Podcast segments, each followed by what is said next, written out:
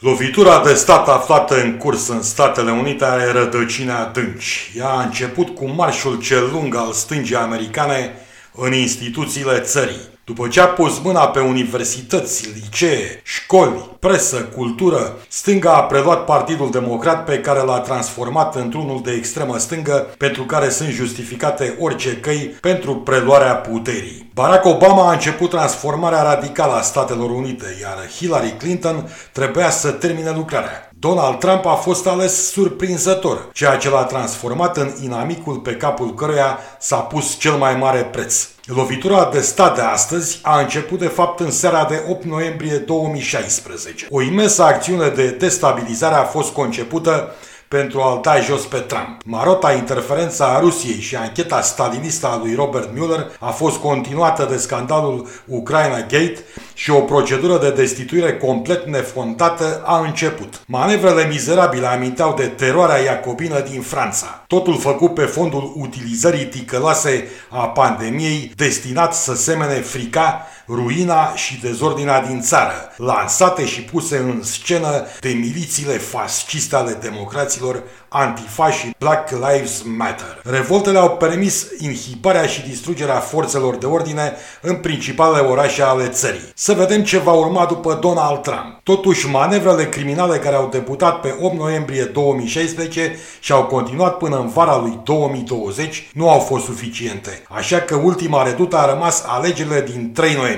Recursul la fraudă pentru a-l alunga pe Trump a început în lunile mai-iunie, prin trimiterea a mai mult de 80 de milioane de buletine destinate unui vot masiv prin corespondență, sute de mii de buletine de vot fiind pe numele unor persoane decetate sau cu adresa schimbată. În unele state, recoltarea buletinelor de vot, așa numita operațiune ballot harvesting, s-a făcut de către militanții democrați. Această procedură a permis dirijarea votului bătrânilor și bolnavilor către Joe Biden. Donald Trump a declarat încă de atunci că votul prin corespondență este un act criminal. Propaganda democrată desigur că a negat. Trump nu s-a putut opune pentru că decizia asupra utilizării metodei recoltării buletinelor de vot e luată de fiecare stat în parte. Prin sondajele de opinie inexacte destinate demoralizării alegătorilor republicani, se introducea ideea că Biden era deja câștigător. Unele sondaje dădeau un avans uluitor de 15-16%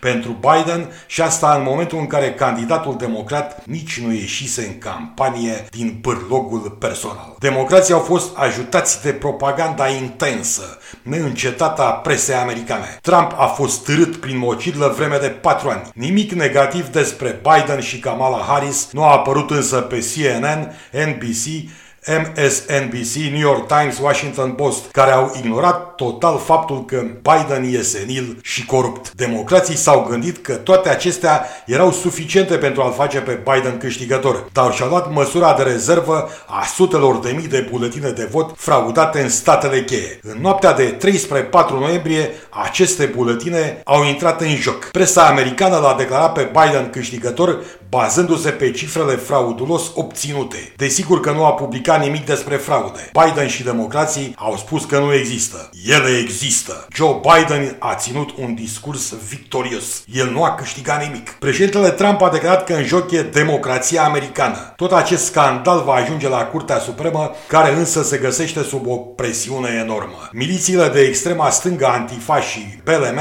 sunt gata să distrugă tot dacă judecătorii Curții Supreme întorc întorcă rezultatul. Forțele de poliție sunt considerabil slăbite după decizia primarilor din marile orașe de a le tăia finanțarea. Democrații au declarat în plus că nu mai consideră Curtea Supremă o instituție legitimă și vor refuza să-i respecte deciziile. Curtea Supremă are de ales. Are de ales între două opțiuni, am putea spune noi își face datoria sau își trădează misiunea. Donald Trump va lupta până la capăt. El nici măcar nu se poate baza pe întreg Partidul Republican, care include oportuniști dispuși să trădeze pentru avantaje personale. Președintelui mai rămâne publicul american atașat Americii, oamenii care l-au susținut cu fervoare în ultimele săptămâni. Acest public fie se resemnează, fie se va ridica în masă. Revolta este posibilă, dar nu sigură. Spre deosebire de extrema stângă, Conservatorii nu sunt violenți. Ei nu vor să preia strada ca ultim recurs. Să sperăm că o vor face. Vânzarea de arme și muniție nu a fost niciodată în istoria țării mai mare ca acum. Numeroși americani cu care am vorbit mi-au zis că Donald Trump va lăsa locul lui Biden și că alegerile din 2022 de la jumătatea mandatului vor permite republicanilor să recâștige teren. Mai mult, cred ei, alegerile din 2024 vor desemna un președinte republican. Le-am spus că sunt iluzii. Dacă un om ajunge la putere prin fraudă, prin furtul alegerilor, prin intimidare, asta înseamnă că democrația americană este esențial abolită. Aceasta semnifică faptul că lovitura de stat a reușit în Statele Unite, iar Partidul Democrat va rămâne la putere pentru totdeauna până va ruina țara. Cine ar putea da asigurări că frauda nu se va repeta? Democrații cu președintele și Camera reprezentanților aflați în mâna lor, guvernatorii statelor democrate? Hai să fim serioși. Povestea unui astfel de precedent deschide calea spre și mai mult rău. Majoritatea republicană din Senat se reduce la un singur vot, ceea ce e nimic. Urmează alegerea a doi senatori în ianuarie 2021 și rezultatul este incert. Republicanii pot pierde Senatul, ceea ce va lăsa câmp liber total democraților. Însă și Curtea Supremă e amenințată, democrații anunțând intenția de a o distruge. Dacă democrații vor avea președintele și Congresul, o vor nimici. Alunecă Statele Unite spre o formă statală asemenea Venezuelei? Desigur, Donald Trump este ultima redută care să împiedice acest lucru, dar poziția lui e foarte dificilă. Nu cunosc un om mai energic și determinat ca el, care s-a opus vreme de patru ani cu târzenie unui conglomerat de forțe extrem de puternic. Partidul Democrat, trădătorii republicani, marea presă, rețelele sociale, Big Tech, oamenii din administrație și justiție puși de Obama au constituit statul profund. Donald Trump va lupta până la capăt. În mod cinic, democrații l-au desemnat candidat pe Biden, un senil foarte corupt, susținut de China, dar care aparent simbolizează vechiul partid democrat. Dacă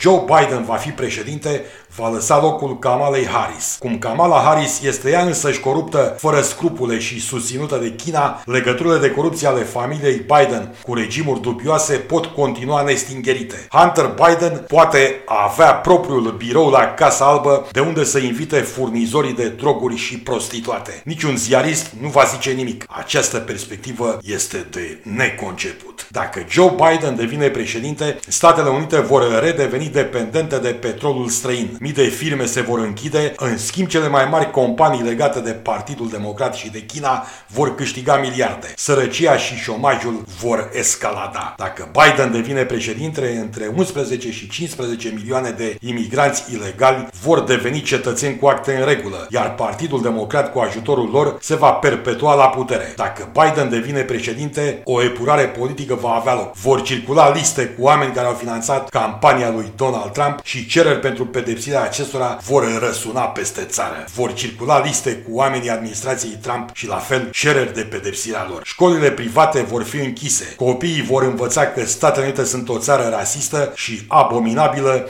care trebuie să-și ispășească greșelile. Libertatea cuvântului va fi aruncată la coșul de gunoi. Dacă Biden devine președinte, să atrap ca Maduro în Venezuela sau țări ca Iran și China vor aplauda. Organizațiile islamice de asemenea, în mod particular, particular organizațiile teroriste palestiniene. Europa agonizantă a lui Macron și Merkel va aluneca spre extinție. Am scris o carte numită Cum moare o civilizație. Vorbeam în ea despre Europa, doar că ceea ce scriam acolo se aplică și Statelor Unite și întregii civilizații occidentale. După Trump, după Trump va fi din nou Trump și civilizația occidentală s-ar putea salva. Sau altfel, după Trump va urma stânga americană, adică ceva total diferit. Stânga americană e totalitară militară. Ea a comis o lovitură de stat. Niciun mijloc de presă important nu a denunțat-o. Din contră, presa a participat activ la ea. A distrus principala caracteristică a lumii libere, punându-se în slujba scopului final al tuturor dușmanilor libertății și Occidentului. Dacă vor reuși, noaptea totalitară se va așterne peste lume. Trebuie să luptăm pentru a preveni acest lucru. Donald Trump o face. Un cataclism poate fi încă evitat. Pe Joe Biden îl văd ca pe Maduro, adică un tiran corupt ajuns la putere prin printr-un puci. Nu sunt singurul. În ochii mei, un președinte american nu poate fi un criminal aflat sub influența unei puteri străine.